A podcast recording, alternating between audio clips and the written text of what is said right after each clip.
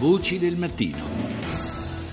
Torniamo a parlare dell'accordo non ancora concluso sul nucleare iraniano, ma la posizione israeliana è nota da tempo. Sarà comunque un pessimo affare, per così dire, secondo Gerusalemme. I motivi ce li ricorda Amit Zaruk, portavoce dell'ambasciata di Israele a Roma Israele non siamo per nulla contenti di questo accordo. Secondo noi questo accordo non porterà nulla di buono alla, alla regione, è un accordo tecnico, ma c'è un, un concetto problematico per noi. Iran per noi è un un paese molto molto eh, negativo e problematico nelle regioni. Questo paese da anni è diventato non solo il primo esploratore di, di terrorismo o di destabilizzazione della, della regione, ma soprattutto il primo sottoliere di una funzione quella sciita.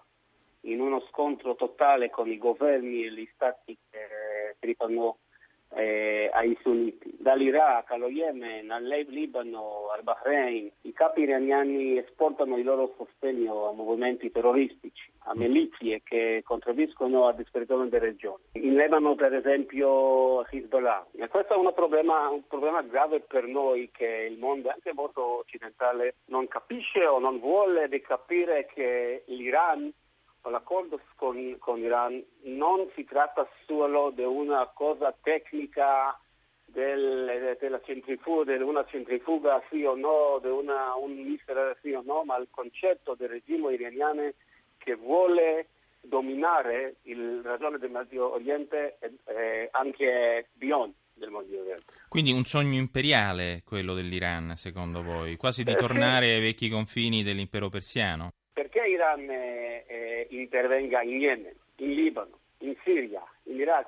L'Iran sempre fa la stessa cosa, prova di destabilizzare un paese e dopo arrivare a questo paese e dire posso io essere il parte della soluzione.